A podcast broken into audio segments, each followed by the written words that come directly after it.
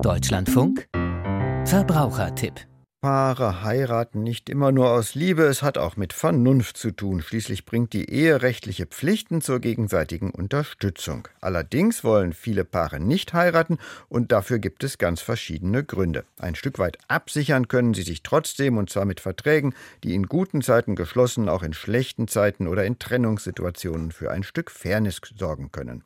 Der Verbrauchertipp von Klaus Deuse.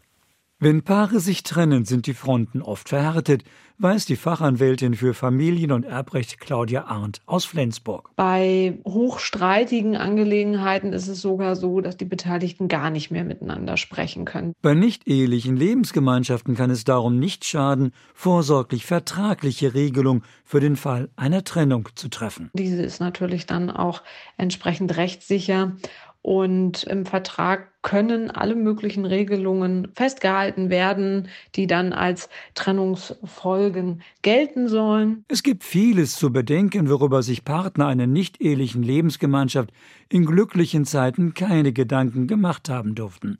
Zum Beispiel, was mit der gemeinsamen Mietwohnung im Fall einer Trennung passiert, denn beide sind dann sogenannte Gesamtschuldner, erläutert Anwältin Claudia Arndt. Das bedeutet, dass sie beide eben dazu verpflichtet sind, die Miete aufzubringen und der Vermieter sich auch an jeden von ihnen einzeln wenden kann, wenn die Miete nicht gezahlt wird. Das heißt, bei Trennung müssen die Partner übereinkommen, wer soll in der Wohnung bleiben und wer zieht aus. Claudia Arndt rät vor allem dann zu einer vertraglichen Regelung, wenn es sich um eine Eigentumswohnung handelt, die einem der Partner gehört.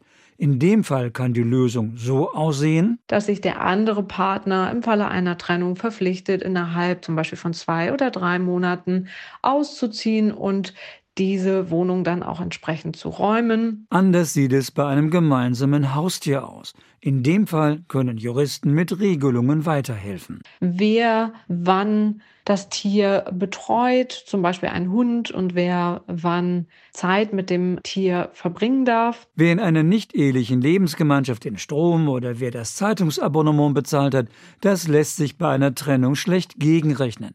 Allerdings gibt es auch Beträge, auf die ein Partner nicht verzichten möchte, sagt Claudia Arndt etwa ein gewährtes Darlehen. Das sind allerdings auch Dinge, wo ich in der Praxis unbedingt dazu rate, dass man das schriftlich festhält, dass dann entsprechend zurückzuzahlen ist, wenn die nicht eheliche Lebensgemeinschaft scheitert. Eine sogenannte anwaltliche Erstberatung über sämtliche Trennungsfolgen kostet rund 190 Euro plus Mehrwertsteuer.